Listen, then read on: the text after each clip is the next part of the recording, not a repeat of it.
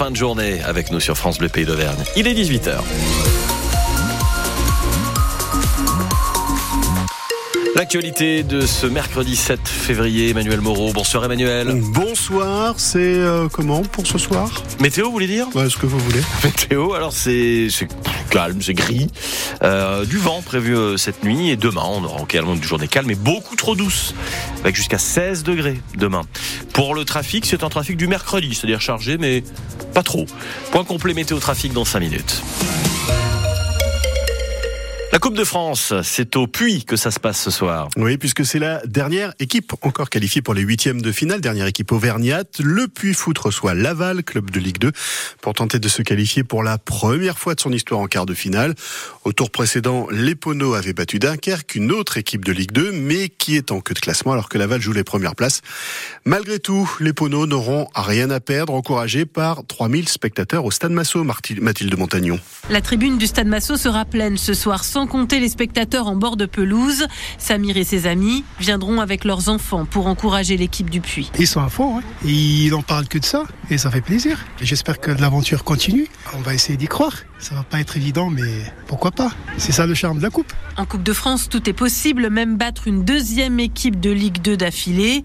Loïc euh, veut croire en une qualification historique du Puy pour les quarts de finale. Ben, ça serait bien parce que oui, le Puy a jamais été plus loin que ça et on a vu plein de petits clubs amateurs qui ont fait le joli parcours, donc pourquoi pas le Puy cette année? Cet engouement, Dimitri, le patron de la Micaline, qui était le seul point de vente des billets en centre-ville, l'a bien mesuré. Ça s'est vendu très vite en 36 heures, c'est parti euh, très très vite beaucoup de demandes, euh, presque ingérables, donc euh, beaucoup de ferveur. En tout cas, le coach euh, Stéphane Dieff espère que les supporters pousseront l'équipe pendant 90 minutes. On compte sur eux pour nous soutenir, y compris quand il se passera un peu moins de choses et qu'il y aura des phases dans le match qui seront un peu plus compliquées où on devra subir ou accepter de subir. On aura besoin qu'il y ait du bruit et des énergies positives dans le stade. Une tribune derrière ces joueurs pour aller chercher l'exploit et rêver encore un peu. Et à noter que le Puy Foot a également son équipe qualifiée en Coupe de France féminine. Ce sera encore un gros morceau, hein, puisque les Ponotes recevront le Paris Saint-Germain. Ce sera mercredi prochain en quart de finale et les places seront mises en vente à partir de demain. Il faudra probablement attendre encore demain pour connaître la composition du gouvernement. oui, c'était prévu pour aujourd'hui normalement, mais ça semble plus compliqué que prévu. La deuxième moitié du gouvernement de Gabriel Attal se fait attendre. Elle était annoncée déjà pour le 20 janvier et ça dure encore alors que Gabriel Attal a été nommé Premier ministre il y a 28 jours. La FNB, la Fédération nationale bovine, est en congrès à Vichy aujourd'hui et demain, quelques jours après la fin de l'action des agriculteurs. La FNB qui est présidée par un cantalien, Patrick Bénézi. La France a réduit sa consommation d'électricité en 2023, une nouvelle année de baisse de la consommation qui retombe au niveau de ce qu'elle était au début des années 2000. Les Français font un effort de sobriété, mais il y a aussi une météo hivernale assez douce. Et puis RTE, le gestionnaire de réseau, reconnaît que les Français font aussi plus attention à cause des tarifs de l'électricité qui ont fortement augmenté. Le parquet de Paris ouvre une enquête contre Benoît Jacot. Après la plainte de l'actrice Judith Godrèche, plainte pour viol contre ce réalisateur qui l'a dirigé sur les plateaux et qui a entretenu plusieurs années durant une relation avec elle à partir de ses 14 ans.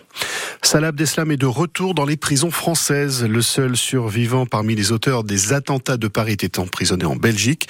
Il a été incarcéré dans la matinée à la prison de Réau, en Seine-et-Marne, et placé à l'isolement.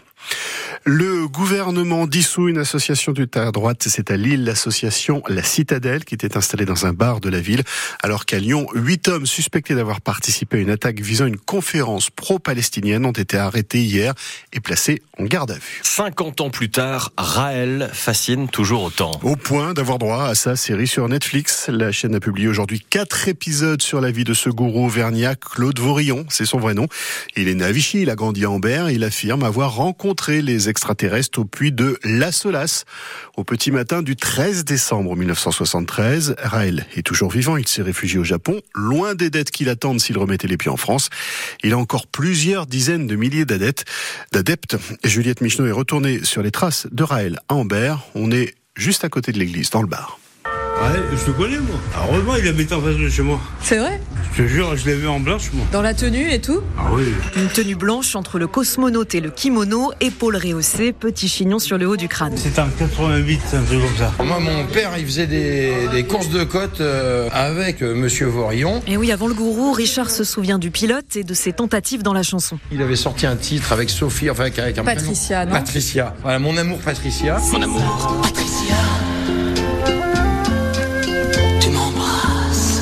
Sur le 45 tours, hein, c'était marqué au dos, si tu t'appelles Patricia, envoie une photo et des mensurations euh, pour passer euh, une journée avec Claude Seller. Bah, c'est un peu une- la légende d'Ambert, malgré qu'il se... Il est pas né Ambert. Il Pourquoi est- ça fait un peu honte sinon? Ben, euh, disons que ça dépend. Moi, j'aime bien les originaux, donc ça me dérange pas. Mais c'est vrai qu'il y a des gens, tu vois, l'histoire de la petite plume et tout ça, ça, bon, ça fait moyen, moyen rire. euh, les gens. Les plumes qui distinguent les anges de Raël, ces femmes dédiées à son plaisir sexuel. Il y a des Raéliens à Ambert? Alors, je ne sais pas. Je sais qu'à la déchetterie, il y a deux ans, j'ai trouvé deux bouquins, dont un dédicacé à une nana, un livre qui s'appelle Géniocratie. Et s'ils ont fini en déchetterie, probable que Raël n'ait pas été prophète en son pays. Voilà, et les détails euh, sur la vie de Raël et le reportage de Juliette Michneau sont à retrouver sur notre site internet francebleu.fr.